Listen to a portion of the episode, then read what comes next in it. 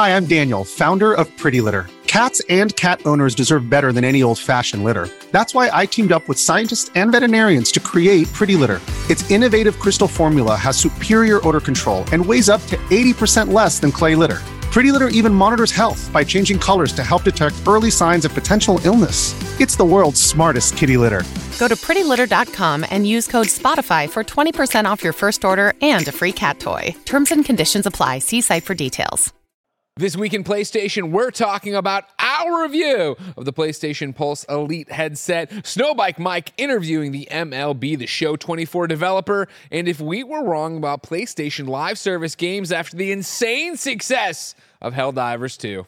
We'll have all this and more because this is PS I Love You XOXO.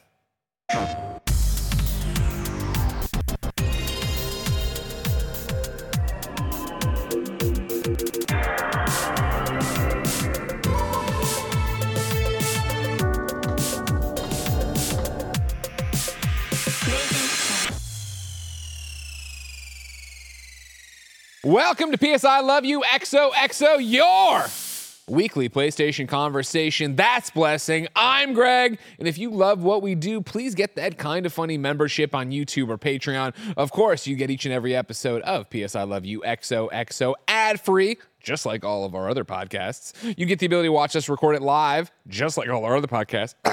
just like my dog Nick96, Casper J87, and Anthony Corbett are all watching live right now through Patreon and, of course, YouTube. And, of course, you get my daily Greg Way vlog each and every day. Isn't that great? That's what members get. I love it. Yeah, cool. I got to do it a couple of times. Yeah, you've done I well. enjoyed it. Yeah. Yeah, have you listened to them? Yes, of course. Okay, I felt like I I, can't leave you guys unguarded. it's it's tough because like I I don't know how you do it. Well, I guess I do know how you do it because you're Greg Miller and you talk Sure. all the time. Yeah. But like would, um, being I guess out of practice for doing that kind of vlog where I'm talking to a camera for ten minutes. Yeah.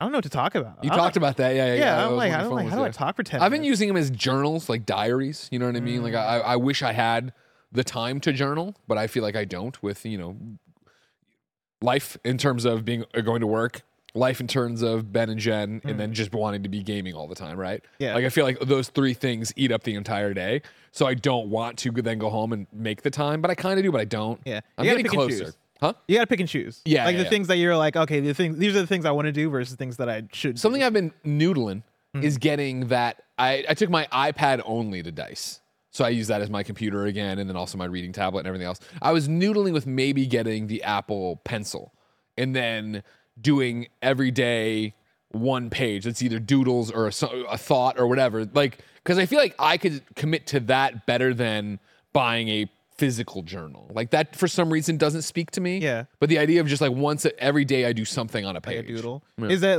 what value does that bring to you? Is that just a thing Nothing. of, I don't uh, know. I don't. or I don't know what it would bring to me or Yeah. whatever. But the Greg Way vlogs actually, I feel like they get serious a lot. Like you know what I mean. Like Mm-hmm. how, sometimes there's bullshit, but like lots of t- like you know yesterday was a whole conversation about Ben's childhood, but through the eyes of my childhood, and it's crazy to you know and all these different things. I don't know. Mm-hmm. Like I'm having those conversations. Like Greg Way is therapy for the most part. Mm. yeah. So it would be almost be like if I put if I put pen to a page Yeah. every single day, it could be like a form of therapy. yeah, yeah, yeah. I feel that. Yeah, like there's uh, I've, I've seen like recommendations of uh, coloring helps with the mental health. Yeah, yeah, you're yeah, like yeah. you know going through a depressive episode or like if you just need something to do, right? I think Sure. like they say that yeah, get it, buying a coloring book. Or I know plenty of people that you know do coloring as like Yeah. a therapeutic thing. But then I sit there and I think about like, okay, cool. I'm gonna Jen's gonna go to bed. I'm gonna sit there and write a page when I could be out saving Super Earth. Not a fucking chance. Exactly. Not That's my thing. That's where I come to pick and pick and choosing. Where Yeah. I'm like, there's certainly many things where I'm like, if I could do this every day, then that could, that would be great. But Yeah. al- also for a lot of those things, it's like, well, I need a 30 hour day, Yeah, right? Like I'm exactly, like, I can't. There's some day or some weeks where I'm not gonna get to go grocery shopping, or sometimes where I'm not gonna get. Something's to gotta give. Like something's got to give. When you're playing this much Tekken, exactly. something's got to give. When you're playing this much Tekken, this much um, Final Fantasy VII, you can finally talk about that. and yeah, this yeah. much Balatro. Yeah. Which I got some. I got an update on Balatro right before this episode. I won my first run. I did it. I did it. I was at my desk Proud locked in while you're streaming Helldivers 2. I was cooking. Yeah. I was playing some poker. It, And I was it- it- was it I the was same cooking some bugs, you, uh, deal. you showed me, Bless? Yeah, it was. It was. It was the thing where it's the Balatro is an incredible video game. Like absolutely incredible video game that like I think is gonna be a slow burn if people whenever people get to it and like have that thing of oh this is awesome, right? Because Yeah, like yeah. I'm playing it when I first booted up, I was like, For those who don't know, what is Balatro? it's, it's a poker roguelite to put it simply, right? Yeah. But it's a game that kind of came out of nowhere a little bit. Like I had a Steam Steam Next Fest demo that pe- that um sort of got people's attention. But now that it's out this week, I've seen more and more people on my timeline talk about it. And the thing that's brought me into it is the fact that I I'm not a poker person, but I do like card games and I Sure. do like roguelites. And so Inscription, one of my favorite games ever. Yeah, yeah. And playing Balatro, right? Like looking at the setup of you're using a 52 deck of cards, right? Like the standard deck with the face cards, the king, jack, queen, all that stuff. You're using that kind of deck, and basically every round you are playing a hand. You're, you're playing hands to then try to get a certain amount of chips, which Yeah, are yeah. essentially just points, right? You're trying to get a certain amount of points, and so it starts off as the first round, get 300 points with the hands that you have. And so it is you playing these different types of hands that are poker hands. So you might get a flush, which are all cards that have the same suit. You might play a straight, which are the cards in like exceeding order, right? Like the, there's two pairs, there's pairs, right? Whereas like you've you have two of the same number or two pairs of two different same numbers, right? You have Yeah, yeah. all these different hands that you can play, and all of them add up to certain values. And so a two pair might be worth, let's say, two times 10 points. But there are so many other things that then add up to it, right? Where if I play a two pair that has two fives and two sixes, each of those numbers are then added up into like the amount of chips that you're that you're uh, uh, getting into that. On top of that, you have these modifiers that are jokers, where as you're going, there are, and this is like where the roguelite really comes in. The jokers that you are buying at the store between every round then have these effects of for every diamond you play, it's now times two multiplier, Yeah, right? Or every, you know, every eight you play, or like every specific kind of every face card you play might have a multiplier or like a like you might get you an amount of um, uh, money and cash to spend at the store like all these different multipliers that work to then really switch up how you play and the thing that's impressed me the most with this game is that so far all of like the big successful runs when I, that I've had and when I say successful I mean like runs where I've gotten far not necessarily yeah. that I've won but all the Well, you big just won your first one, so yeah. yeah, all the big successful runs that I've had have had wildly different strategies. Where the the one I just won uh, just now, I went all in on these Joker cards that um allowed me to or that had benefits that went against like discarding cards and so like you have a certain amount of discards that you can do where you, you can choose up to five cards in the hand drop them to then draw more cards right the one of the ones I had was like for every round that I don't discard is now times like times 0.2 multiplier. And then I had another one that was like if you discard, you then bring down this multiplier. So I'm like, okay, this whole run, no discards. We're going in on just playing hands. Okay. Discarding is like a big part of it. And so I'm going all in and like absolutely different way of thinking during uh, this last run than last night where I was playing and like my whole run depended on like diamonds. And so I'm going for like trying to get flushes with all diamonds.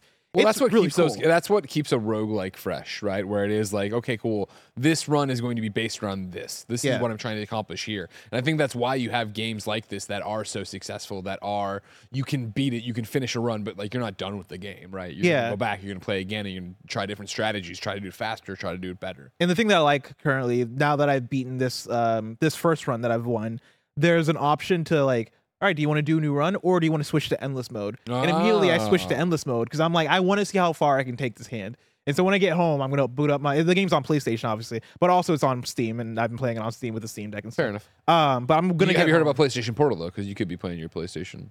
Yeah, but that- my Wi-Fi's not that great at home, and so like now it's the whole thing. Have you heard about? Uh, but yeah, I'm gonna keep going with that run to see how far I can get, just for fun. Like Sure. I'm not, I don't know if I'm gonna earn anything off of it, but like I want to. I'm really enjoying this uh this run, so I'm, I'm having a good time. 23 points there for CEO Juniors in the kind of funny fantasy critic. What's uh Final Fantasy got me right now?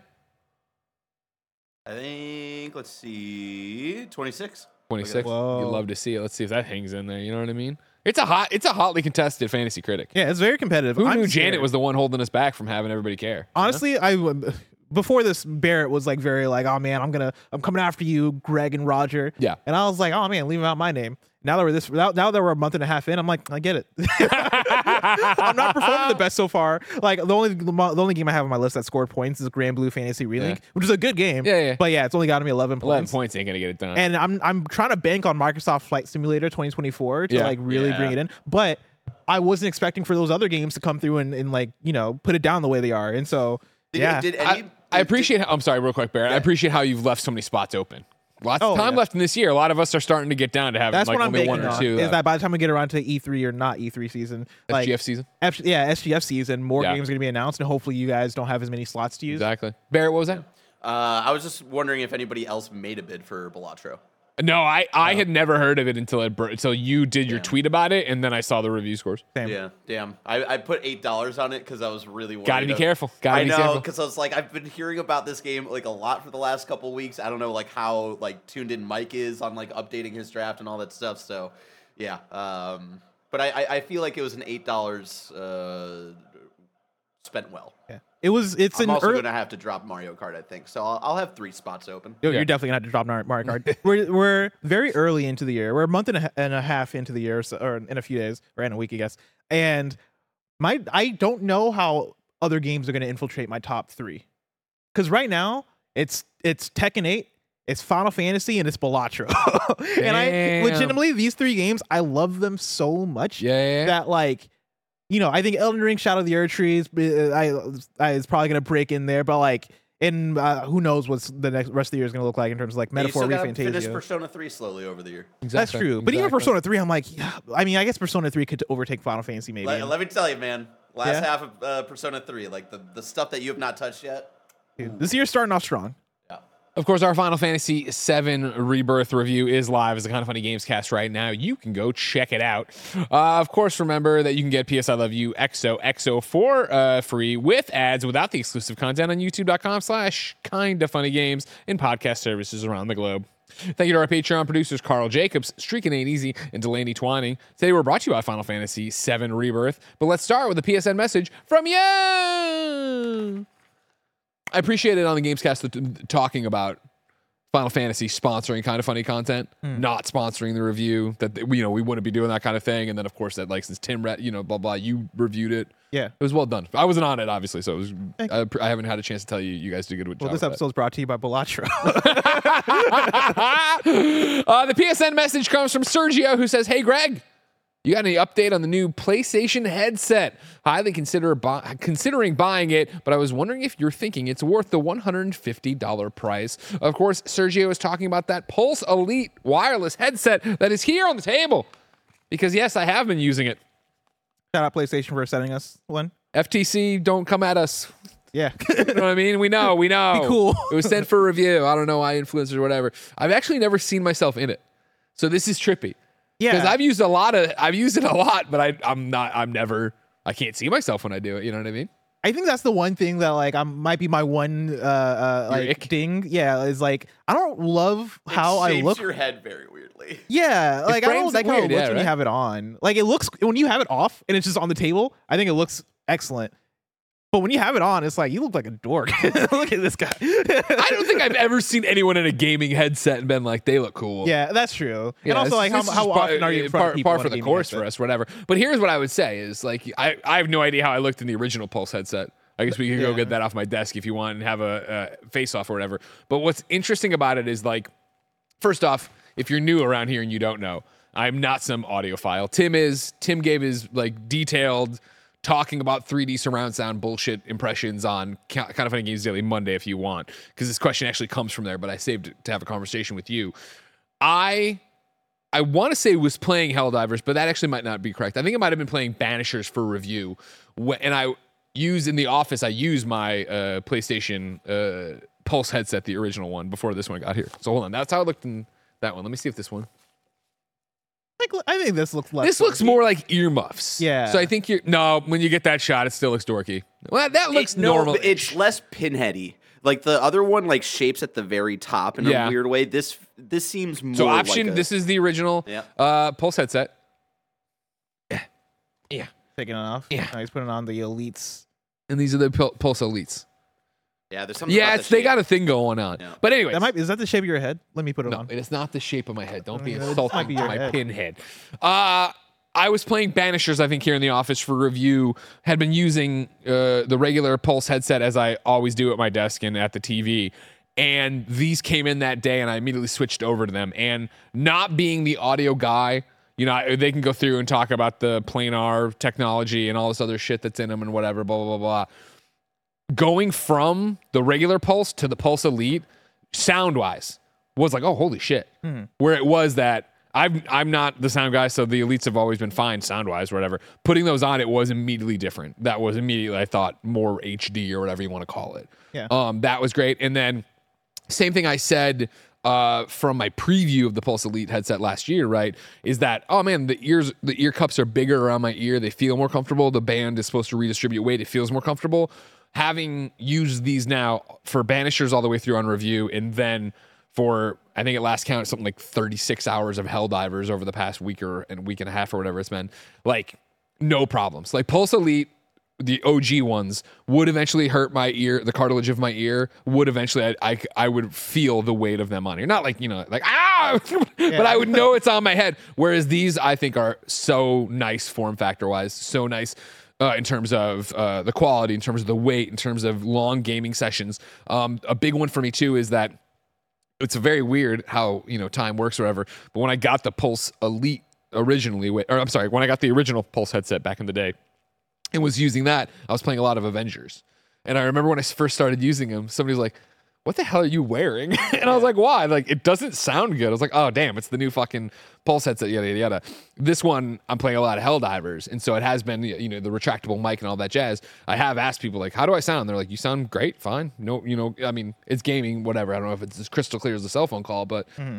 I'm I'm very happy with the Pulse Elite headset. Uh, I do need to buy a pair for home because I want to just be able to leave one in ev- in both places, one at the office, one at home, uh, and I will happily spend money on them because I'm that happy with them. Um, and again, I am not the audiophile. I am not the checking all the things. I want it to plug and play, and it plugs and plays with the PlayStation. I think it's super impressive still. The ability to, when I, especially for Helldivers, where, where I'm waiting in a login queue, or I'm waiting for a mission to load, or I'm waiting for somebody to go through the stratagems, stratagems to pop into Twitter, pop into TikTok, and have the audio, the video I'm watching come through the headset while I'm still talking and while I'm still interacting, right? Because you can link it to your phone and your PlayStation and have it go at the same time. The one criticism I would have, and this could easily be user error because I am a moron, I cannot for the life of me get it connected to my portal which is one of its big thing with the play link bucket button. But there was, and I've only tried the one night when I first came home and was doing some stuff with it, where I was trying to play Helldivers and do it, and I was holding the button, tapping the thing, doing the eight seconds. I- For one second, it, it flashed that it was connected, and then it, I just couldn't do it again. I troubleshot for probably eight minutes before I was like, "Fuck this, I gotta go," and I just put on the uh, earbuds. I, I've had connectivity issues with like both the Pulse Explorers and also the Pulse Elite.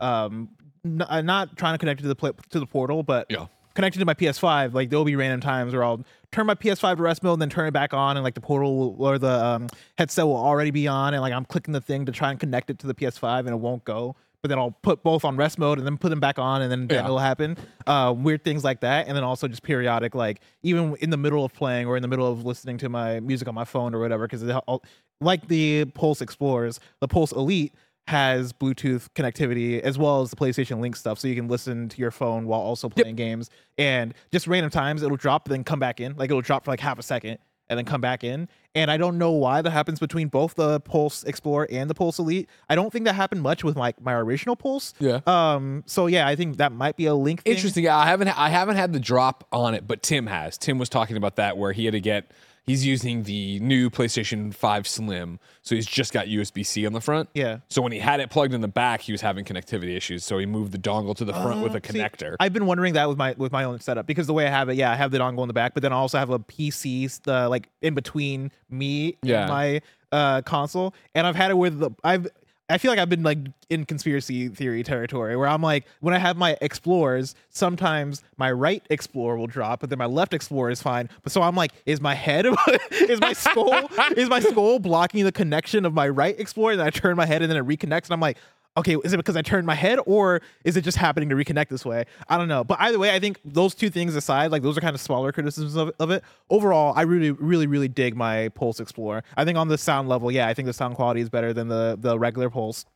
And then on top of that, like the sound balance between my Bluetooth stuff and then playing on the link when I like playing Final Fantasy VII Rebirth, for example, when I'm doing just random open world stuff, like my checklist box stuff, Yeah, yeah. I am playing podcasts, I'm playing music, and it is leveled ex- ex- like the exact way that I like it, where I can hear the game clearly, but then I also have like music and where I can he- hear the music clearly. Like this, the quality of it, I can tell is way Talk better. to me about that because I haven't had the issue, but I also haven't looked into it, right? Because for me, it's a TikTok, it's a whatever. Mhm.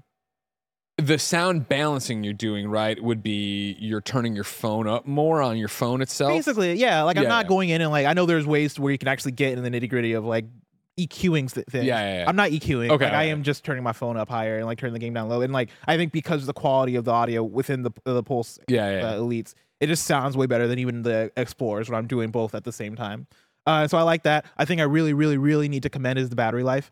I've not had it die on me. They advertised 30 hours, and I, I have not run it to death. I've just done the thing where I put it down, pick it up, don't think about it, and I I pop it on the charger. I think the other day, but it wasn't because it was dying. I was just like, oh, I need to do it. Yeah, and I'm and I like that they come with the little dongle thing to if you want to mount it somewhere. I'm like usually that. like pretty critical uh, when it comes to like battery life stuff for PS for PlayStation in general Yeah. because I feel like it's just since PS3 uh, things the controllers just die like crazy and I've had it with the Pulse where um I'm like oh yeah my Pulse di- is dying I need to plug it in yeah ex- uh, Elites I I am going a while without even thinking about plugging it in Yeah. and then uh, like you I'm like oh I guess I should plug this in because I'm sure it's gonna die at some point I don't want some inopportune time to do. But Yeah. I haven't had the thing pop up and tell me low or anything like Yeah. that. So that's been nice. And so I like it a lot. I do uh, like I think the aesthetic design of it, you know, like it it's designed I like the design more than most gaming headsets because usually gaming headsets look like gaming headsets, but the fact that it's a Bluetooth uh thing that can connect my phone, I almost wish that it was designed in a way where I felt good about being out and about with it. You know, like I wish I could use it like those same way that I use my Beats headphones, where I'm just like, you know, going to the grocery store or doing whatever. I have my headphones on. I would never wear this to the grocery store, No, no, but also like no. it. You're not. I never wear most of my gaming headsets. Yeah, any but, gaming headset. I guess, but like most of the gaming headsets, I guess I travel maybe- with my Astros quite a bit. I might be wrong about this, but I feel like most gaming headsets aren't.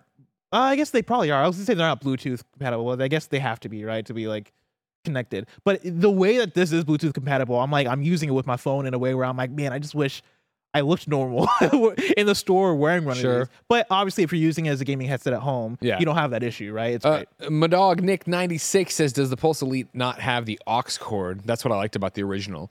Uh, I don't think it came with an aux cord, if I remember correctly, but it's still got the jack. It's still there, so if you have your own aux cord, you can still plug it into a regular headphone jack, no problem. Yeah, yeah. But overall, I like it. I I, th- Yeah. I think it's a good upgrade. I think obviously money is to each their own in terms Of of, how they want to use it. But if you, if for everything we're saying, 150 dollars sounds like something that you're willing to put down for this, I would say it's worth it. Yeah, me too. Yeah, and, I, and I'm sure again, I you know, I'll tell you all about why whatever Superman game's good or why whatever Ghostbuster game's bad. I'm not the audio guy, so I'm sure there are a million other headsets that are doing a million other things cooler or whatever. But for me, the guy who plays consoles because he just wants it to be easy, this is easy and I like it. Oh yeah. I'll tell you though, eh, this has nothing to do with these headsets. It- Well, it does tangentially. The other day, I picked up the Portal to go play, and I just, I literally chuckled to myself. I'm like, how fucking stupid is it that this thing doesn't have Bluetooth? Because I always Oh, have I my, always forget, I always yeah. have my AirPods in my little pocket for my phone or for whatever I need. And I'm like, why the fuck? Yeah. My Switch even. Why the fuck can I not just connect these things there in a Power of the pinch? Play Link. Yeah, it is Them- power play. Like Pulse. Explorers. You gotta have that planar headset, whatever the hell. Sounds great. I don't understand it, but it sounds great. It's time for topic of the show. Blessing. Correct. There's a little game called Helldivers 2 that has taken over my life, and that's no, that's not news to anybody. Everybody knows how much I loved Helldivers 1 and how I was super excited for this one and ready to go. The news that it has taken over the world, though, is kind of shocking. The news that there was like what was it, four hundred thousand plus concurrence on Steam, kind of surprising. Yeah. that they had to cap the servers at the weekend at four hundred and fifty thousand people, just shy of half a million people. They had to say it's not working. Right, the TikToks I'm being served of sure the gameplay, but then the uh, the ones that are from the people's partners are the ones that kill me. Where they're making, they, there was one where she, the girl was filming just the screen, she's, and she was like acted like it turned on, so the guy ran in and it was still like on the whole screen, he's all pissed off at her or whatever. and then topics to bring up if your partner is obsessed with Helldivers and all stuff. A lot of like I think you were the one a long time ago who said uh, about some game we were all talking about of like you know it's mainstream, you know it's something different when it's bro- it's broken through the algorithm to find it outside of our normal gaming friends channels, right? Yeah. This then led to an interesting question you presented. What was it? Were we wrong about PlayStation's live service plan? Do you want me to elaborate on that? Or do you I've never been wrong about anything PlayStation related. Yeah, go for it. Yeah, I think this comes off of like the conversations that we've had in the last.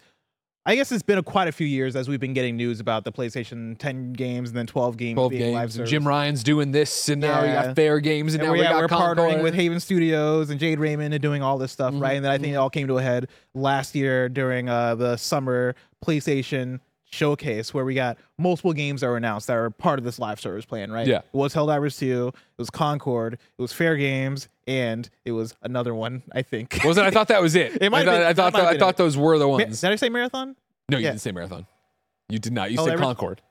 Yeah, so yeah, Helldivers 2, Concord, Fair Games, Marathon. Yeah. Yeah. those were those were the four that were announced on top of Last Us Online, which we knew existed, but then Then, we had reports shortly after that Yeah. uh, PlayStation showcase where uh, I think it was Jason Schreier talking about how Bungie did the evaluation and they're like having problems with what the content, like post launch yeah. content, was going to be, and so we knew that that was having issues. That was met with a response where everybody was like, "Uh, like we."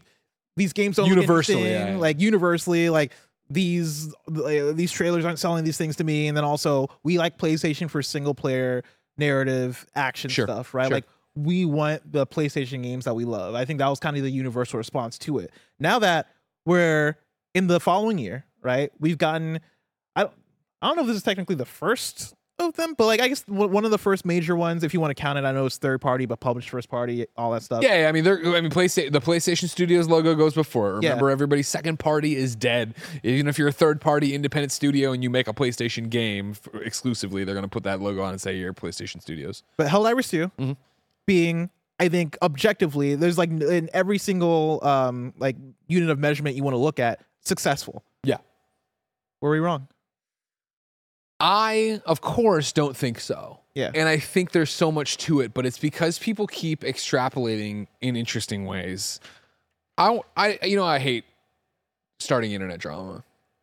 you do. You know, I just I hate it. There's nothing like that, and I hate especially when one of our friends of the show hmm. wants to open their fat mouth and get smacked down. All right, hmm. but Sancho West, a young boy out of Texas who's on WrestleMania in review next week. Of course, watch on your Screencast podcast feed. Put up a tweet, Barrett. I put a link to it in the document if you have the document in front of you. I don't know if I told you to put the document in front of you, but it doesn't matter. Even I'm going to read it to you. Right. Basically, on February 17th, Sancho quote tweeted Wario64, where he was saying Wario is saying Helldivers 2 has hit over 300,000 concurrent players on Steam. Sancho quoted it and said, "I'm extremely confident The Last of Us Online would have put up these numbers too, easily." Hopefully, the success of Helldivers 2 convinces Naughty Dog and PlayStation to at least try The Last of Us Online. I feel this is, and I love Sancho, of course, mm-hmm. friend of the show, friend, friend, just a friend. Makes fun of me because I took him to this bar one time where there was no menu, and they, he, you had to tell them what you kind of like, and then they would make something for you. Wait, It was a, it was a cocktail bar Eric Castro recommended, so you know it's crazy. this is in San Francisco. No, no, no, this was in Nashville. Hilarious. Anyways, this is the root of the problem with the argument is that I feel like were we wrong? Of course we don't know. Yeah. You know what I mean? But it's this idea that, oh, well, look, Helldiver's done it. Last of Us would have done it as well, right? Like, oh, well, it- blah, blah, blah. It's like, I'm not saying Helldivers 2 is a unicorn, but I'm saying that Helldivers 2 is from Arrowhead. It is a sequel to a game that came out nine years ago. It is also an unflinching, this is what the game is. Like I've been so impressed by the CEO and president on Twitter. Uh, first off, for being way too outspoken. I'm sure PlayStation PR is mad at him. Oh, yeah. But secondly, being like at one point somebody was like, "Well, are you, are you ever going to add PvP?" And and he was like, "Absolutely not. Like that's not what this game is. Like they have Hell, uh, Arrowhead has a vision for what Helldivers 2 is, and I think that leads to its success, right? Because it is delightfully complicated." looking at that uh, for Sancho to look and be like, oh well, Last of Us would have put up these numbers too. I, not a fucking chance because clearly Last of Us wasn't fun. You know what I mean? Like uh, this this would be a, akin to being like, oh well, if if the order had been different. Oh well, if Helldivers 2 is going to do this well, clearly Suicide Squad will have these kind of concurrent numbers as well, right? Like, no, these are. I don't think this is an apples to apples thing. Like, Helldivers is a crafted game that is fun in every moment, right? Maybe not waiting for the servers to work, but fun in every moment of playing it. Whereas Last of Us multiplayer clearly wasn't. Something was wrong and it didn't work. And so then to look ahead and be like, well, then they've proven themselves, PlayStation, with uh, with uh, Helldivers, we should not be at all concerned about fair games. It's like, well, no, fair games looks generic as shit. Like fair games, like just, and I, I know we've only seen like the teaser and like read about it, right? But like these things that are like, we, we joke about the extraction shooter, we joke about PVE, VP, or whatever the fuck. And these, I'm throwing all the games from that showcase together here, right? Where it was like, which extraction shooter was that? Ha ha ha. Like, Helldivers has something going on. I think even when you just glance at it, we weren't sure if it would pay off. And even after the preview, right, I was like, I don't know if it'll be mainstream enough. It's going to speak to me, but I don't know, kind of thing. Like, I don't think that you can look and be like, oh, well, because one second party studio here was able to do this, PlayStation's got an eye for it, which means that Fair Games has to be successful. I want to play a bit of devil's advocate, Please. because I think uh, for what you're saying, I do agree with you. But to play to play devil's advocate a little bit, right? Like, I think there's a argument that could be made about the system in which Helldivers The 2 system. the system that allowed for Helldivers to be to be a success. Because I think I think a lot of this and a lot of what we see with live service games and the way that we see games come out and not do well is part of the systems that led to their existence. So Suicide Squad, for example, this I think if you look at WB Games as a publisher and their attempts at monetization and their attempts at trying to put together something multiplayer that's going to work for people, they've had a lot of missteps that would have allowed anybody to look at Suicide Squad and go, "Oh, that's not going to work for you." Yeah. Right? Like I look at things like Gotham Knights, I look at things like the microtransactions that were in Shadow of War, I look at things like Mortal Kombat, which like has issues with monetization as well, where like that fan base isn't always happy about what's going on there.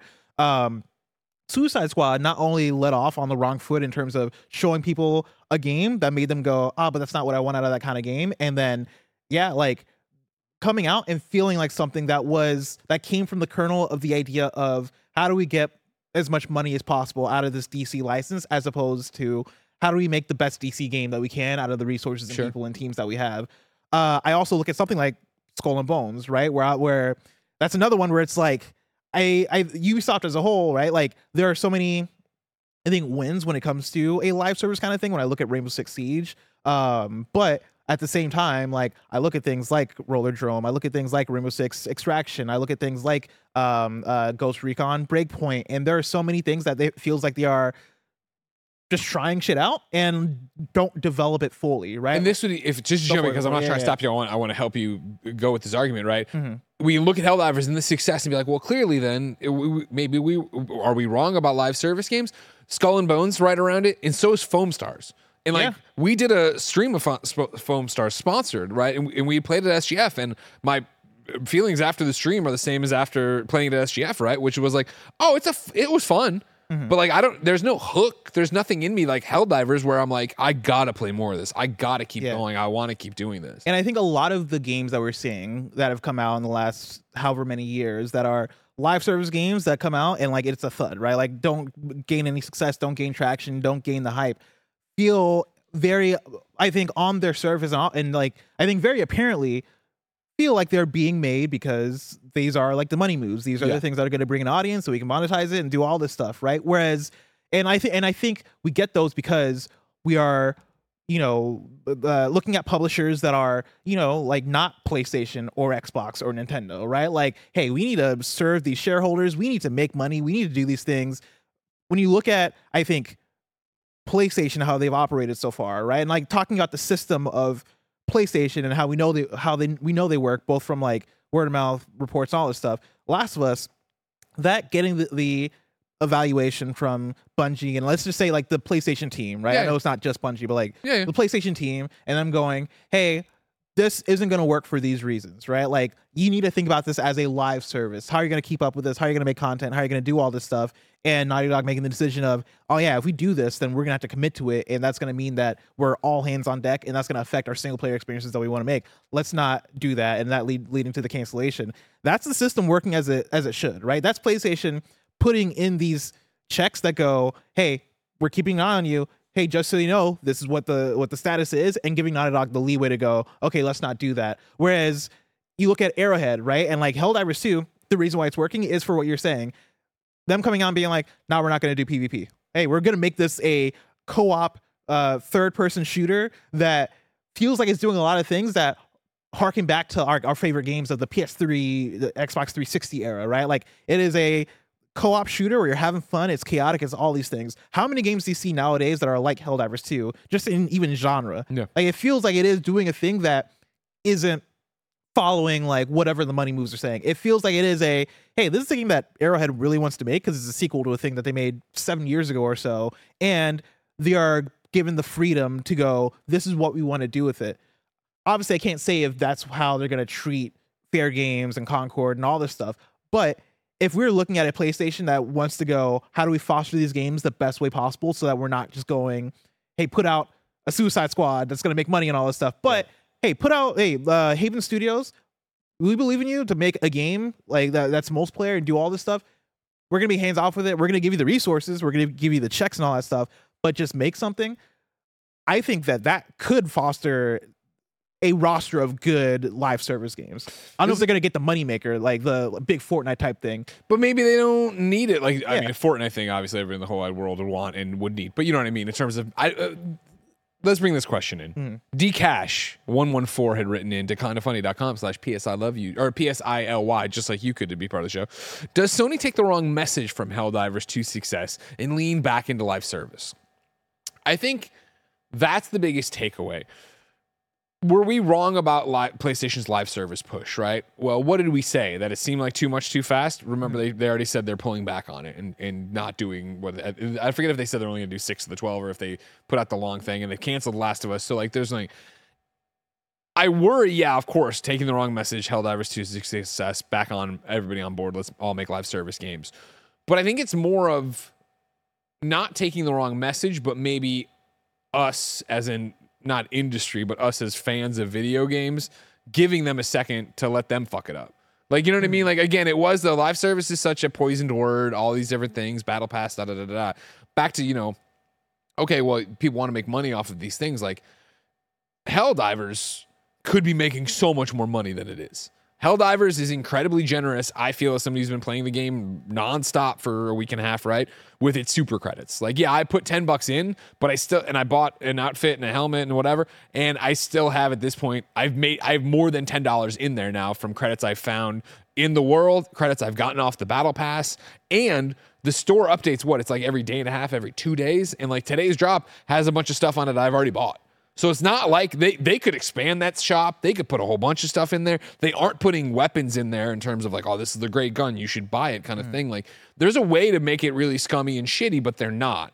So it's almost like to the point of Last of Us getting canceled and the point I was making, to the fact that Helldivers isn't gouging you for money when it is published by PlayStation, they could say gouge them for money, right? Maybe we have to sit there and be like, give PlayStation the benefit of the doubt that even though I read uh, Fairgames, right? Our first new IP, Fairgames, is a fresh modern take on the heist genre. You know what I mean? Yeah. Even though I read Concord, right? And it's, uh, uh, Concord announced today at the showcase. Concord is our new PvP multiplayer first-person shooter coming to PlayStation and PC. While I read Bungie and it goes, uh, Marathon is a sci-fi PvP extraction shooter. It will find players and get. I'm like, all these. It is just, especially all at once in one thing.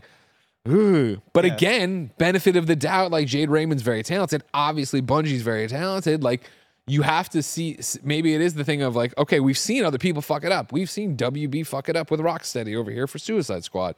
Maybe it is that fact that the checks and balances are working. They are getting. They are, they're pulling out of Last of Us. They're pulling back on some projects, or you know, they're making the moves that I don't mind a live service game. I actually really fucking like them when they're good. I really like Helldivers. And again, like I will be interested in two months what Helldivers looks like. Like I, fully expect six months, nine months, whatever. Oh, we're doing a big expansion. There's a new race of aliens. You're going north or south on the planetary map or in galactic map. Like that, I know is coming. But if it's just like every day is like, okay, cool, they're doing the little like, you know, get more this and it takes Mm-hmm. longer with fog because of that. And there's a drop on the store. Is that what's making me come back with my friends? I don't know. Yeah. And like I think this conversation takes me into multiple different directions Sure. where I think the conversation in PlayStation should be in regards to Concord and Fairgames and the other stuff in, in the works. How do we foster more Helldivers 2? Right? How do we or how do we foster more of these kind of launches where it is, hey, let's do everything right. Let's not force it and let's make sure that we are leading off on the best foot possible for these multiplayer live service games. But then also on the flip side, you know, you talk about how Helldivers 2 can make a lot more money, right? The way they're monetizing Yeah. it is very generous and all this stuff. Helldivers 2, for the way it's performing, exceeding their expectations, doing all this stuff. PlayStation, you go back to last year where we got the slideshow where they talk about putting in like shifting their budget to 60% of it going Yeah, yeah, into live service type stuff, right? Which I don't I think they uh, based on what you're talking about, they might have they might have adjusted, they might have not, I don't know. But is let's say Concord, Marathon, and like uh, whatever other live service thing are more Helldivers 2 like things. Is that making them the money that they want? off of this live service push? Is that doing what they what uh, what they I mean, want? you just, so if it like th- those three games are as good as Helldivers, then yeah, it is right because like this is the key part of their strategy, right? That they're being very open about, especially in the past week with their financials, right, and talking about fiscal years of like it's dominating on PC. You know what I mean? Yeah. Like when it's when it's outpacing God of War and Spider Man, which is to be expected because those weren't day and date. When it, but when it's crushing and passing all these different records, like that is what PlayStation wants to see, and I'm sure that that is a monetary gain in a world that it's not hard to believe, and it's not hard to look back over the past, I mean, generations, but I mean even the past few years of here is this uh, exclusive timed we're partnering with or exclusive we're doing that second party that we're just keeping to PlayStation. And so you can only imagine how many selling on PlayStation versus what it's doing right now. Mm-hmm. And again, when you're breaking those Steam records, what are you doing? You're getting headlines each and every day about this is crazy, this is crazy, this, and that's only inspiring more people to go buy. That's only inspiring more people to be like, oh shit, I need to pay attention to this game.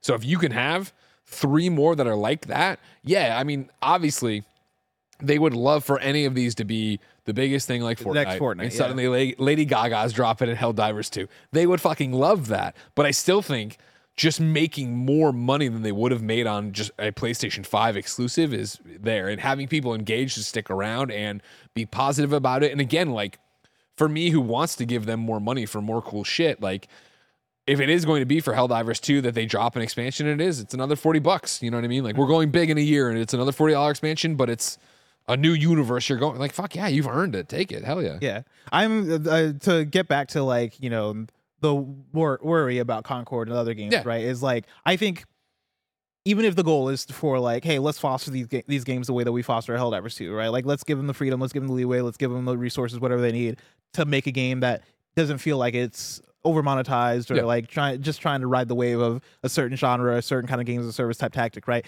I wonder how I, I I guess I go I still go back to what the climate is for live service games and for what we're seeing in terms of the ups and downs of it. You know, I still go back to things like Knockout City being one of the best multiplayer games I ever played. Like fucking Yeah, a, yeah, a yeah. game that I absolutely adore, right? But them not being able to to to, to keep up with it. Uh not WrestleQuest, the other wrestling game that was like the wrestling battle royale. Rumbleverse. Rumbleverse, thank you. Like Rumbleverse, Rumbleverse. you know, coming and going and seeing a lot of that. I I think right now we're in an interesting moment because this year started off with the two more expensive live service games being Skull and Bones and um Suicide Squad. And I guess Foamstars, you're gonna put that in there, even though like that was on PlayStation Plus, but I digress, right? Those kind of like, you know, coming and feeling like they're like they're already going. But then Palworld and Helldivers 2 being the ones that are like blowing up both for very different reasons. Yeah. Right? Like you can't really predict what's gonna hit in what way. Um the uh, Concord Marathon uh Fairgames, I forget which which are which in terms of like the kind of games, but some of them have PvP. like, Yeah. like, Fairgames, I believe, is Marathon PvP. yeah, like PvP is such a different beast than PvE in a way that makes me in the way that ha- has me having my eye on it of all right, like Helldivers 2 nailing it in terms of what PvE, co-op, horde, chaos can be. When you add in the PvP element which you know takes a bit more maintenance, takes a bit more balancing, takes a bit more listening to the community and the feedback and like making sure that there aren't elements that are breaking when people are fighting against each other or there's a gun that's unbalanced. Now the whole game's ruined because Yeah, people yeah, are having fun, right? Like I am so curious to see when we get there and how that's dealt with on the on the uh, PlayStation side. If it is, if this is a thing of we are treating this the way we want to treat Helldivers 2, like I I I'm hoping for success, but I think there are so many things that are work, that, that are still working against them in the conversation that we're having. I'm hoping for success too. Obviously, I want all games to be successful, but we'll have to wait and see if we're wrong about live services. I think our concern is still warranted. Yeah, I think it- we still- I think it's a very hard thing to do, and it, but to your point that you made, and we've all said, I think throughout the shows, of just like it's so hard to predict. Like you know what I mean? Like there was on the same Games Daily where Tim talked about the things and we talked about the headset and we talked about Helldivers.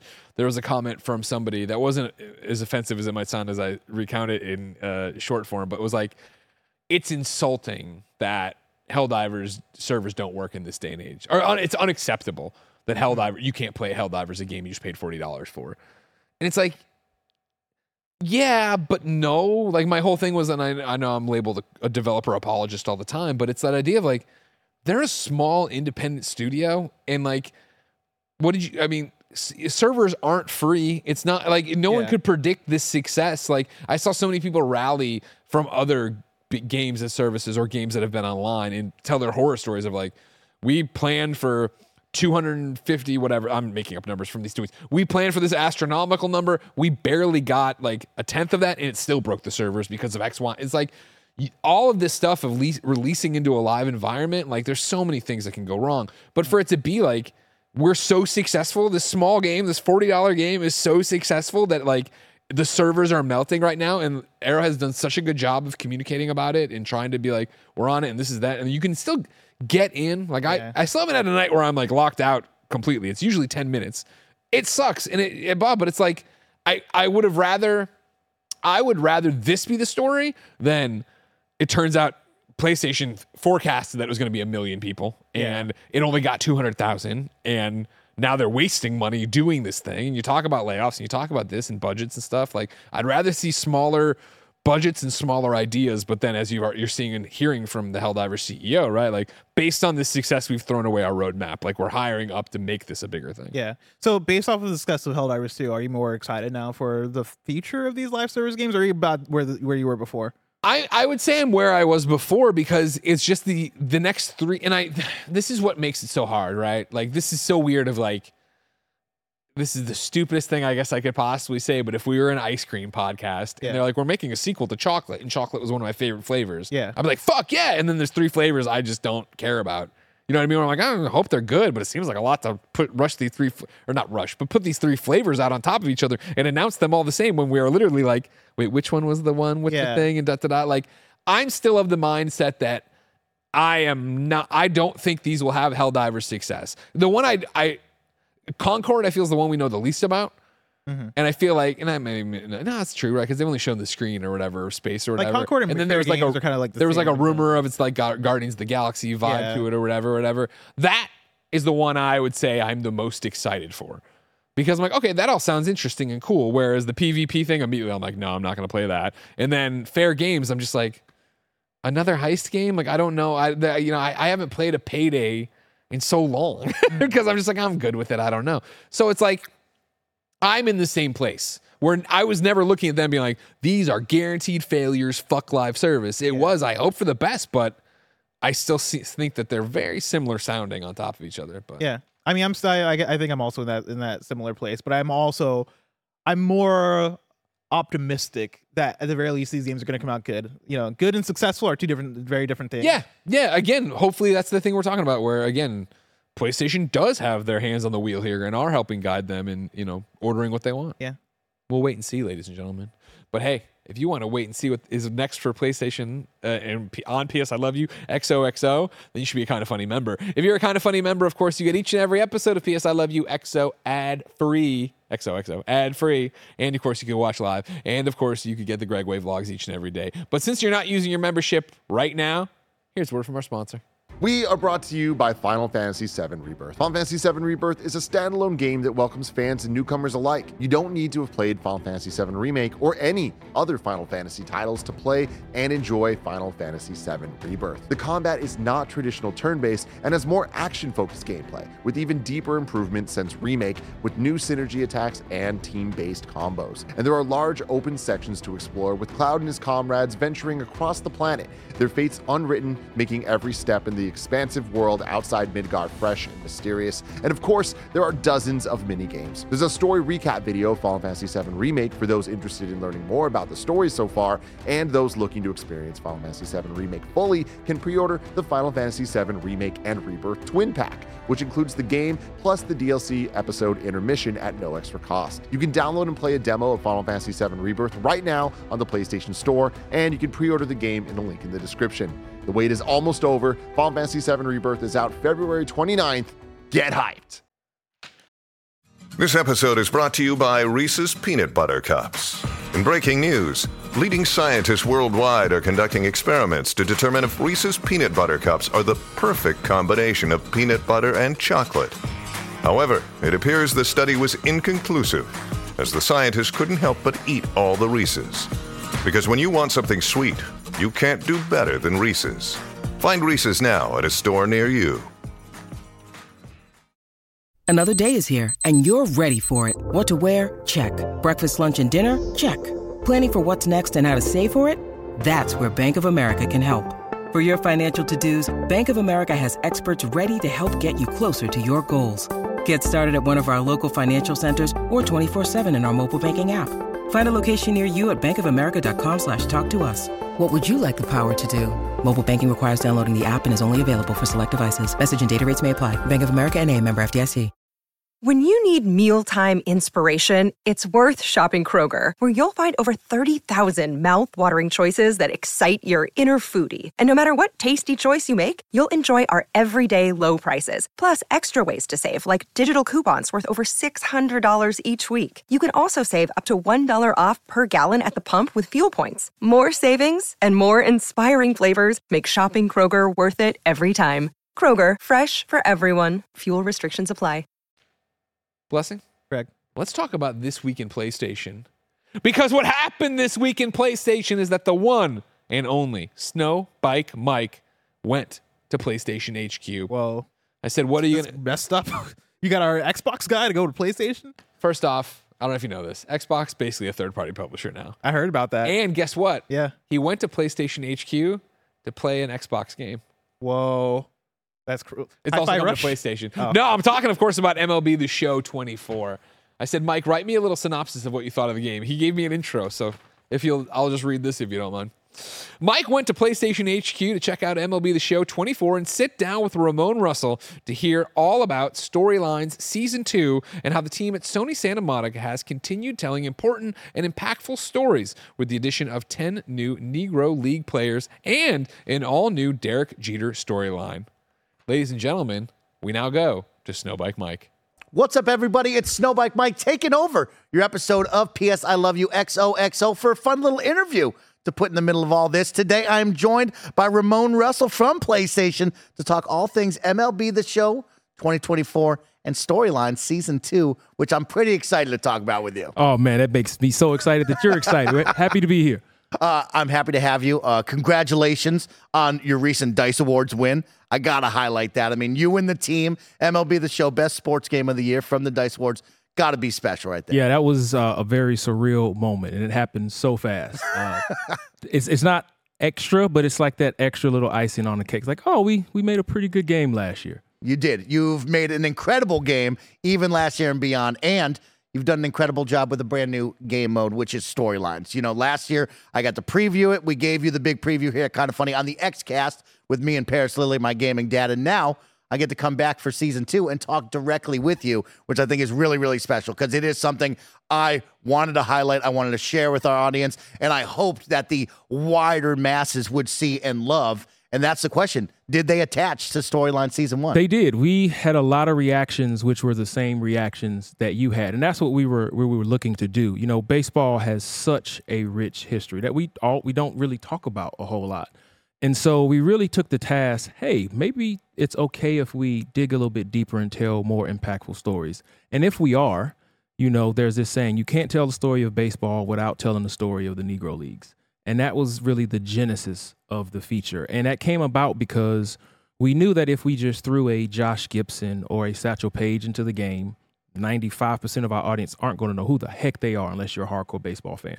And that felt a little disrespectful. So, how do we give our end user a little bit of information about who they were as a person, as a player, and what they mean in the pantheon of baseball history for an interactive video game? And that's how Storylines was born and you guys absolutely nailed that in season one. So kudos to you and the team.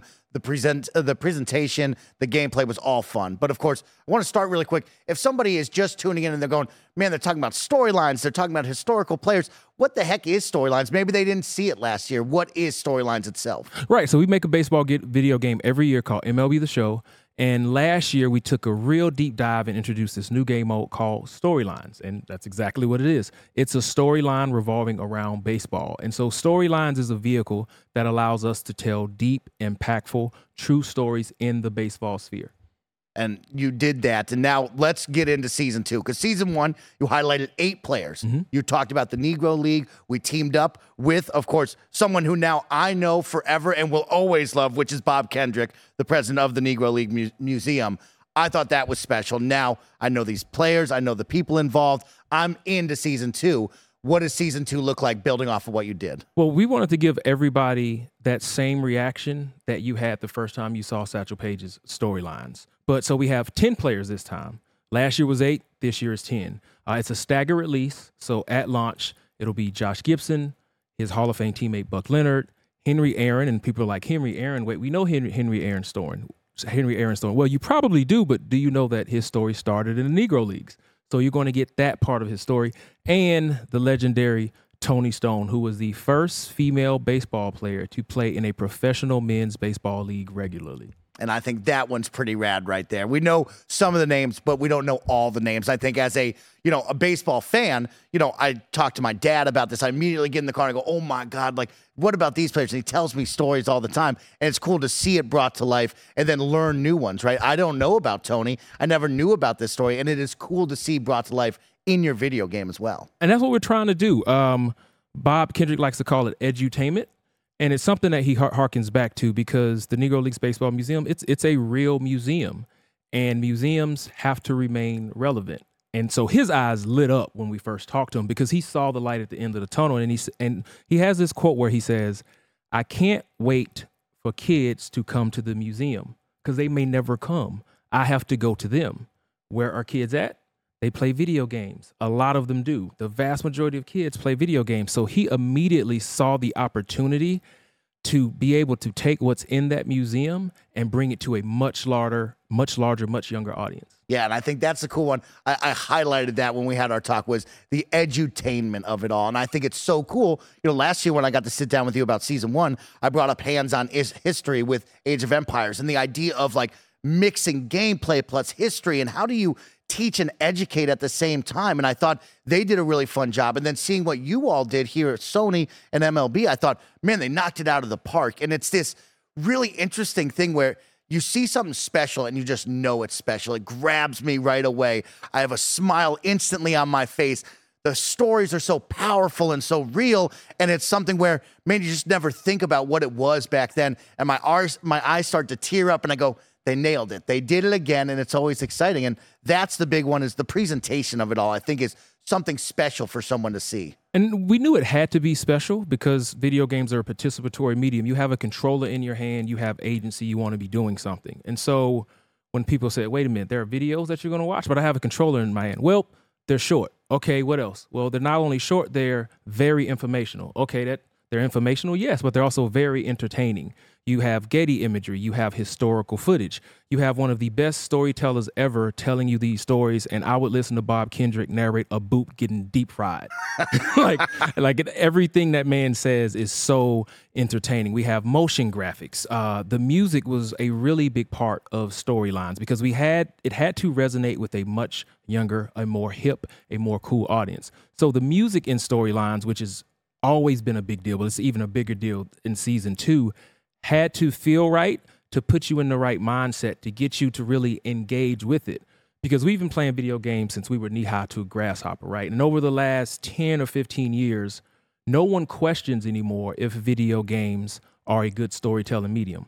Whether it's uh, The Last of Us, whether it's a God of War or, or an Alan Wake or any other mini games who do this amazing job at telling stories, we knew that that was true, but I think what we learned last year was it can also be an edutainment.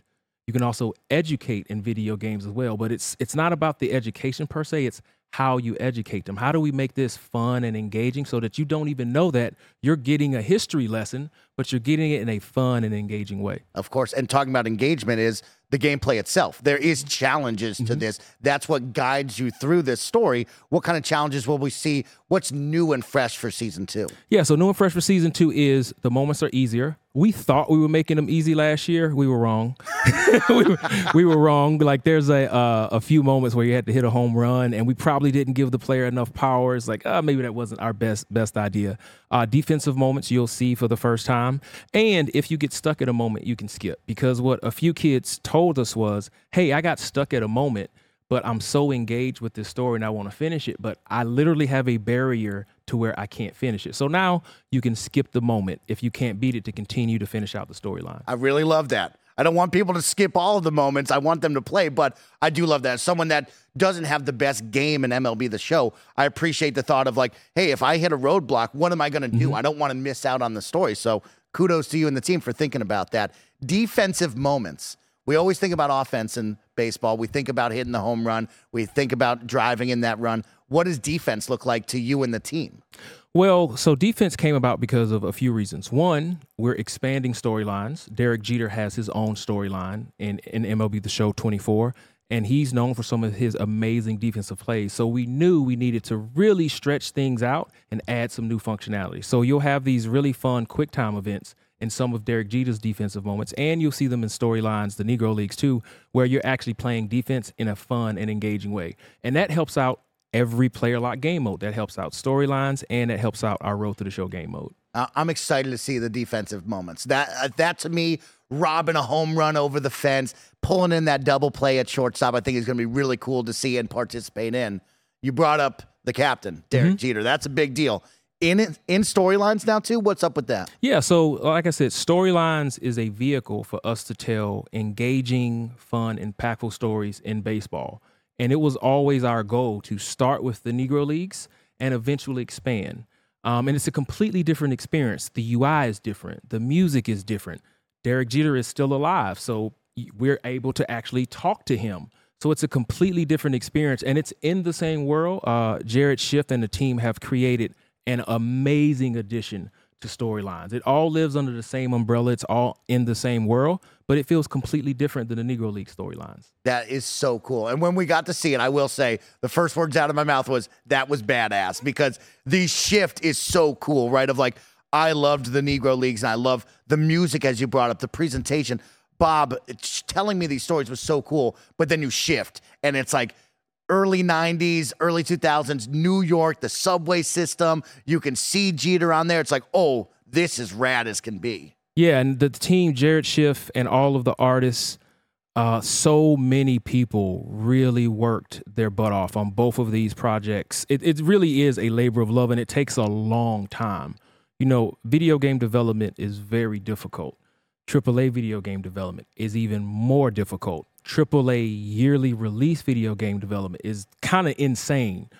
And the amount of pressure that we're on to deliver a compelling product every year in about an eight month cycle is very difficult. So when we shoot Bob early in March for a season, we only have about eight or nine months to make that into something. Same thing with Derek Jeter. We had Derek Jeter shoot four or five months ago, and that team has been burning the late night oil to make sure that it feels fun, it feels fresh, that you're learning something that you're playing. Because we we've seen Derek do all of these things, but now you're getting to hear about how did this work in his head? What was he thinking about when these things happened? And then you go in game and you play it. You're blowing my mind. I get hung up on the idea of, yes, the yearly releases and how fast that turnaround time is for you and the team of like, man, I'd be shaking going, well, what if we do next year? Like, give me some time. I, I mean, amazing that you and the team can turn around and get excited and make that happen. That is unreal stuff. Yeah, it's a, it's it's definitely a labor of love. It's definitely difficult and it's hard because I think every sports game developer hears, "Oh, it's just a roster update." I think everybody has that up on their wall. Make let's make sure that this isn't a roster update. We need to make sure that we're putting enough content and changes, the right changes into the game so that we feel that the end user has earned our respect and we've earned their hard-earned money because video games aren't free. Like most of them do cost a little bit of money. And so making sure that we're putting enough content out and changing the game up enough to where it's easy for that end user to make that purchase decision. That's awesome, is right. I mean, I want to talk about because you brought up being with Derek Jeter, you talk about being with Bob, you know, watching the storylines and getting to see the old school video, the sounds, the voices of some of these players. What's that like working with families and working with the MLB, working with Jeter himself? Is that a difficult task? It's stressful as hell. it's, it's very stressful. Uh, it's a little bit easier this year um, because, you know, it was received so well, but it's the same thing. Okay, y'all did something real special year one. Can you do it again? And so we were all looking at each other. And I remember when we shot season two with Bob, the first few minutes, Bob was a little different because he was like, you know, this is different. When we sh- when you were here a year ago, we was just hope. We had hopes, dreams. It was just hopes and dreams. We didn't know if we were going to do anything, and so it was a very organic and a very pure process. But after you get a little bit of success, there's way more pressure, and that pressure impacts everyone because we're human beings and we're extremely flawed creatures, and it's real easy to overthink.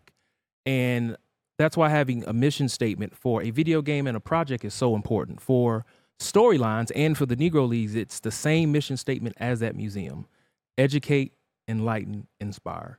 So every decision that we make has to be in service to those three things. Are we educating? Are we enlightening? And are we inspiring? All within a realm of a video game where you have a controller in your hands. So when the times got tough and when we were questioning some decisions that we were making, remembering what our mission was helps keep everybody grounded and helps keep the train on the tracks. You guys absolutely nail that mission statement. I smile every time I get to see this and play this. And yeah, that's what I brought up last year, right? It was the excitement of something new. What is this going to be? And I asked you, what was the player engagement? Did you notice that people jumped on this, right? You talk about Road to the Show, Play Now, Seasons, oh, so many game modes and all of these sports titles. How do you make your shine and get that? And it seems like it did, right? You've had some big moments where people took notice and it, it really paid off. Yeah, we, some of the things that happened to the studio and everybody who worked on storylines was nothing that we had ever anticipated. Um, we ended up in Congress to talk about more nuanced um, video game discussions about it not just being this participatory medium and not not only it being a mid- medium where you can tell impactful stories, but you can also educate. And there's this misnomer that kids don't like history. No, they do like history, but they do care the mode and the medium into which you bring them that history. And so it was an opportunity for us to have a more nuanced conversations of how powerful and how positive this art form of video games can be. And Bob texts me all the time about so many different kids who are coming to the museum because of storylines. And I've had fathers who have texted myself and Jared about, hey, I've been playing through this with my son. Like this, normally he doesn't want me in the room when he's playing video games. But he's like, Dad, you you told me about this player. Like, stay in the room because I, I, want you to play this with me. And that has been absolutely incredible. And and at the end of the day, I think that probably was our ultimate goal was to be able to draw a real tangible connection to these stories and to this amazing part of baseball history, which is often overlooked. Oh, you guys do that. And it's so wild because I resonate with that. It's like, I want to show my dad this. I want to grab my best friend Roger, who's running the show, and say, sit down. We're going to have some fun for an hour and just play through this and just get lost in it. We talk about season two. What if I miss season one? What can players do to get caught up? Should they jump back into the game? Can they watch some of these vignettes and all the stories? Where, where can they find 100%. So, all of the players from season one will be on this at launch. The storylines, however, uh, we have an amazing partnership with Sony Pictures Entertainment, and you can watch all of the season one content, including the gameplay, on Sony Pictures Entertainment social media channels. And they just started releasing them last week, I believe. I told you this before. I need you to win an ESPY, and I need this on ESPN. Like I, I watch this and I go, man, this is thirty for thirty ESPN quality. This is some awesome sports docs that like I would love to watch on Netflix everywhere. So kudos to you and the team on that one. Yeah, shout out to the team. Uh, you know, Gavin, Jared, Sydney, Bree, Oka, Janet, Lisa. There's so many people, all of our artists. You know, Toni Stone, we don't have women in MLB show. It was the first time we've had a woman in the game. So she needs to look right because her family has to review. They're going to review everything, and Toni's family is very particular of how she looks. Um, so we had to add hair dynamics, which benefits the entire game we can't have a female, the first female be in our game and her hair doesn't move. So now we have real hair dynamics, but that benefits all players. So by adding this one thing that on the surface might not seem like a big deal, it is a big deal. And it's a big deal because what it brings and what representation means. Because most of us, I did not know who Toni Stone was three years ago. I had no idea who she was. And now we have this opportunity for a much younger and a new audience to learn who Toni Stone is, to learn about Buck Leonard, to hear why did why was Josh Gibson heralded as one of the best power hitters ever who allegedly more than likely actually hit a baseball completely out of Yankee Stadium? That that's an amazing one. I cannot wait to learn more about that story because that was an awesome little pull right there. Now, Ramone, another fun one that I want to talk about is You had eight players last year, 10 players now, plus Jeter, right? We, we're adding to the catalog. Who are we missing in your eyes? Who's that dream get that you still want to highlight? Ooh, I, this is going to get into spoiler territory, so I have to choose my words very carefully. We are open and excited and exploring many possibilities of what we can continue to do uh, with storylines. There are so many stories that we can tell about these amazing human beings who are also athletes who also play the game of baseball. I can't wait to see where you go. I'm so excited. And I think the addition of Jeter is so exciting as well. Like, how do we build onto this for season two and then into season three and onward? I hope you guys get the green light every single year for me and the team here at Kind of Funny. We we, it's we, we do too. we certainly hope so too. So before we go, the staggered release. Mm-hmm. Let's talk about that. What will we see? What's kind of the cadence that you and the team want to hit? How can players get more and maybe come back? Make sure they don't miss out on a certain. Yeah, that's what we wanted to do. We wanted to create an opportunity to kind of give players a reason to come back because last year all eight were there. People gobbled up the content super fast and were like, we want more. And we're like, um, well, we we ain't got nothing else. like that, that's it. Like we spent all eight months working on that. And so this year we upped it to 10. Uh, we're only leasing releasing four at launch. And in a few weeks after launch, we'll release another three players, amazing individuals. And in a few weeks after that, we'll have another three players. And the same thing with Derek Jeter's storyline. His storyline is massive, but we also we're going to have a free content update for Derek Jeter as well to add onto his storyline as the season progresses. And who knows, you may you may see something else later on in the year. I like that. Okay, okay. Final one, of course, there's rewards all of this. There is a reason to play and learn and get educated. There's also cards that will mix amongst mm-hmm. all the game modes, right? Tell me a little bit about that. Yeah, the you know Diamond Dynasty is a very popular game mode, and we don't shy away from that. But the Diamond Dynasty cards is in addition to. It was never in our thought process for storylines. However, we're we, we live in reality. People want that Josh Gibson card. We knew they were going to want the Josh Gibson card. We knew people were going to want Leroy Satchel Paige. But we knew if we just threw them into the game, it wouldn't feel right. How do we tell their story so that it makes sense? For instance, Martin Dihigo, who was in last year's storyline, only player enshrined in the five different countries' baseball Hall of Fames. I didn't know who he was three years ago. The vast majority of our audience had no idea who he was. Now they do. So now when you unlock his card in Diamond Dynasty, it resonates with you. You have some backstory. And so it'll be the same way again this year for the new players. You want that Josh Gibson card, at least the first one, you got to play through storyline and they'll all be in Diamond Dynasty. Ramone, we're talking about storyline season two. I'm excited to play. When can the players and I get our hands on it? March 15th for early access and March 19th for the regular version of the game. I said this before. This is a must play, must see, much experience video game. And what you guys have created is really special to me. And I hope so many more. So, congratulations to you and the team on that. And I cannot wait to see what's next. Oh, thank you so much. I'm I'm taking that thank you on behalf of the whole team because you know I'm the only one who's here talking to you, but all the teams they're back at home. They're still working on storylines, trying to get to the finish line. Whether it's Jared or Bree or Sydney or Gavin, there are so many amazingly talented human beings who really put their blood, sweat, and tears into this game mode. And we hope y'all enjoyed as much as you did last year. I can't wait to play. That's Ramone. I'm Mike. Let's kick it back to Greg and Bless. Thanks for tuning into this interview.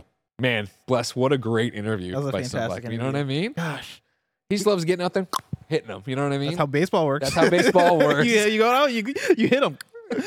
uh, Blessing, tell me about the drop this week. Yeah, the drop this week looks like this. You're getting Balatro, you're getting Penny's Big Breakaway, Slave Zero X, uh, Inkulinati, and Pacific Drive. And I believe Pentiment is also out this week on PlayStation, if I remember correctly. I'm pretty sure that happened. it might be another. When does Hi-Fi Rush come? To? I think they, they announced that's Hi-Fi. Rush is up for pre-order, and I think Pentiment was dropped. Do we get Sea of Thieves yet? Can I go home and play Sea of Thieves on my PlayStation? Here! Fun game. Actually, I think Sea of Thieves might have been one. All right, hold on. I'm opening the Xbox Wire. It'll tell me here. Correct. Uh, Xbox Wire, you can get Pentiment on February 22nd, so that is out today. Hi-Fi Rush is out today on February 22nd. No way, really. And then Sea of Thieves is out on, uh, oh, here, wait, P- coming to PlayStation 5 on April 30th. It'll be available to wishlist for PlayStation 5 on this, uh, February 22nd. So there you go. Oh, that's awesome. The Hi-Fi Rush is out. I didn't realize that was out Yeah. today. Grounded, of course, comes to PlayStation uh, 5 and 4 on April 16th. Whoa. Whoa. Wait, no, it's not. Hi-Fi Rush is not today. I'm for all, Ah, I'm so sorry. You're right. Um, well, it's that thing where they put so many dates in these things. March 19th. there you go. You can Yeah. pre-purchase on PlayStation 5 today, April tw- uh, February 22nd. So just Pentiment is out today, February 22nd. You can wishlist Hi-Fi Rush for its March release date. You can you can you can or grounded April 16th. You, you can watch a let's play of Grounded right now. what are you what are you trying to figure out th- over there? I'm just putting all the dates in. They put them in. It's just written in paragraph form. I know. Don't We never talked about it on the show. Now, now that all those Xbox people aren't listening to the Sure, podcast yeah. because it's a PlayStation podcast, and Sure. we're toward the end. How great it, great is it that they're publishing games on our platform? We, We got 'em. fucking got We 'em. got 'em. Oh my god! Fools. You know what I they wasted their mean? money on a box. I knew Phil Come would on, bend the man. knee, and here we he just is. had a 20 minute segment Let's about go. a PlayStation game that's also on. It's other- different when we do it. Yeah, mm. It's different when because our team PlayStation does was it. forced into it by MLB. exactly. Exactly. Yeah, no. They're like, "Yo, you can't have this exclusive forever." I think the Marathon's coming to Xbox too. We don't talk about that. We don't talk about that at all. What I do want to talk about, of course, is we you talked about Balatro. Mm-hmm. We've talked about the other games. Uh, Penny's big breakaway. I haven't heard you talk about this. This is one of the ones you had been so excited for. I back. think we just talked about it on KFGD. Like, no, but no, I thought since this is a new show, you could also just say again, like you previewed it. Oh yeah, I previewed. it. I just I'm not played enough of it to like give like a full like kind of impressions. But like I I, pl- I played a little bit of it. I talked to Tim about it too because t- Tim's pl- been playing uh, a little bit of it. It's really charming. Um, Yeah. like coming off of it, I was like, okay, this is a third person or a 3D platformer. Um, that like is coming from the devs of Sonic Mania. It has a lot of charm to it. The uh, movement is like a lot of yo-yo based stuff, which I think is really clever and fun. So like you'll like you know throw your yo yo-yo into the air and then like swing off of it and kind of like have Yeah. some cool locomotion stuff that way. Uh, for the little bit that I played of it, I wasn't blown away, but I wasn't like, oh, this is bad or anything, right? Yeah. Like it kind of just felt like a okay, this is a 3D platformer inspired by N64, PS1 era Sure. uh, uh, type stuff. Tim, bit further than me. Yeah, he uh, he played a little bit more, and he was like, dude. It's really great. Like the, the, he was like, get past like the first hour because it feels kind of weird to control. But once you get into it, he was saying that it, Okay. it, it, it feels like a great, great 3D platformer. Uh, similarly, Pacific Drive on this list. Uh, if you remember way back in the day, Janet and myself uh, previewed Pacific Drive, and neither of us were hot on it based on that. I think it did us a disservice to be dropped that far in. Uh, I started it uh, and played the first 30 minutes of it a couple nights ago when the Helldivers was broken for me because of friendless stuff. Uh, and I liked the opening enough that like I wasn't totally paying attention. But I liked it enough that I was like, shit, I need to restart this. Mm-hmm. Like, I think he's got a strong opening. It gets you going in this, you know, whatever the fu- fuck kind of like losty thing of like what's going on in this thing. So I'm gonna get back to it eventually. It's one that give it a I. I really wanted to try out just because when I saw that first original, original trailer for it, it seemed like a really novel idea, Yeah. like a, a driving survival game slash roguelite. yeah, Thought, and that's like I assume it's narrative driven as well. I- yeah. There's a narrative to it. Yeah, there's a whole what the hell's going on Yeah. to it. Yeah, but I think it, it sounds like a really neat idea, but there's just been a deluge of video games. Totally, so yeah. It's been one I've not been able to get to yet. yeah. And it's one of those two where I think reviews have been kind of mid, not bad. I think what it's got. I think on our fantasy critic, it's an 80. On Metacritic, it's 78. 78. Yeah, so not bad, but like when you got to go defend Super Earth. Yeah. What do you you gotta play do? poker? What do you? when you, when you gotta play weird ass When you gotta do when you gotta kill Devil because Kazuya. Kill chaos. When It's you gotta play Queen's uh, Queen's Queen's Blood. Blood. Yeah. Ladies and gentlemen, this has been another episode of PS I Love You XOXO. If you love what we do, use that kind of funny membership. Of course, you can pick it up on Patreon or YouTube. It would let you get PS I Love You XOXO ad free. You'd get to watch live as we record it. And of course, you'd get my daily vlog series, Greg Way. And of course, you'd get the other podcast ad free and then watch the other podcast record. You understand. Uh, however, no bucks tossed away, no big deal. YouTube.com slash kind of funny games. Podcast services around the globe, usually each and every Friday. We've been bogged down with reviews lately, but uh, usually I think we're getting back for a little while here to, each and every Friday. Forget you sure about week- that? No, I think we're coming up again. Another. It doesn't matter. P.S. I love you. XOXO is always there for you. Until next time, it's been our pleasure to serve you.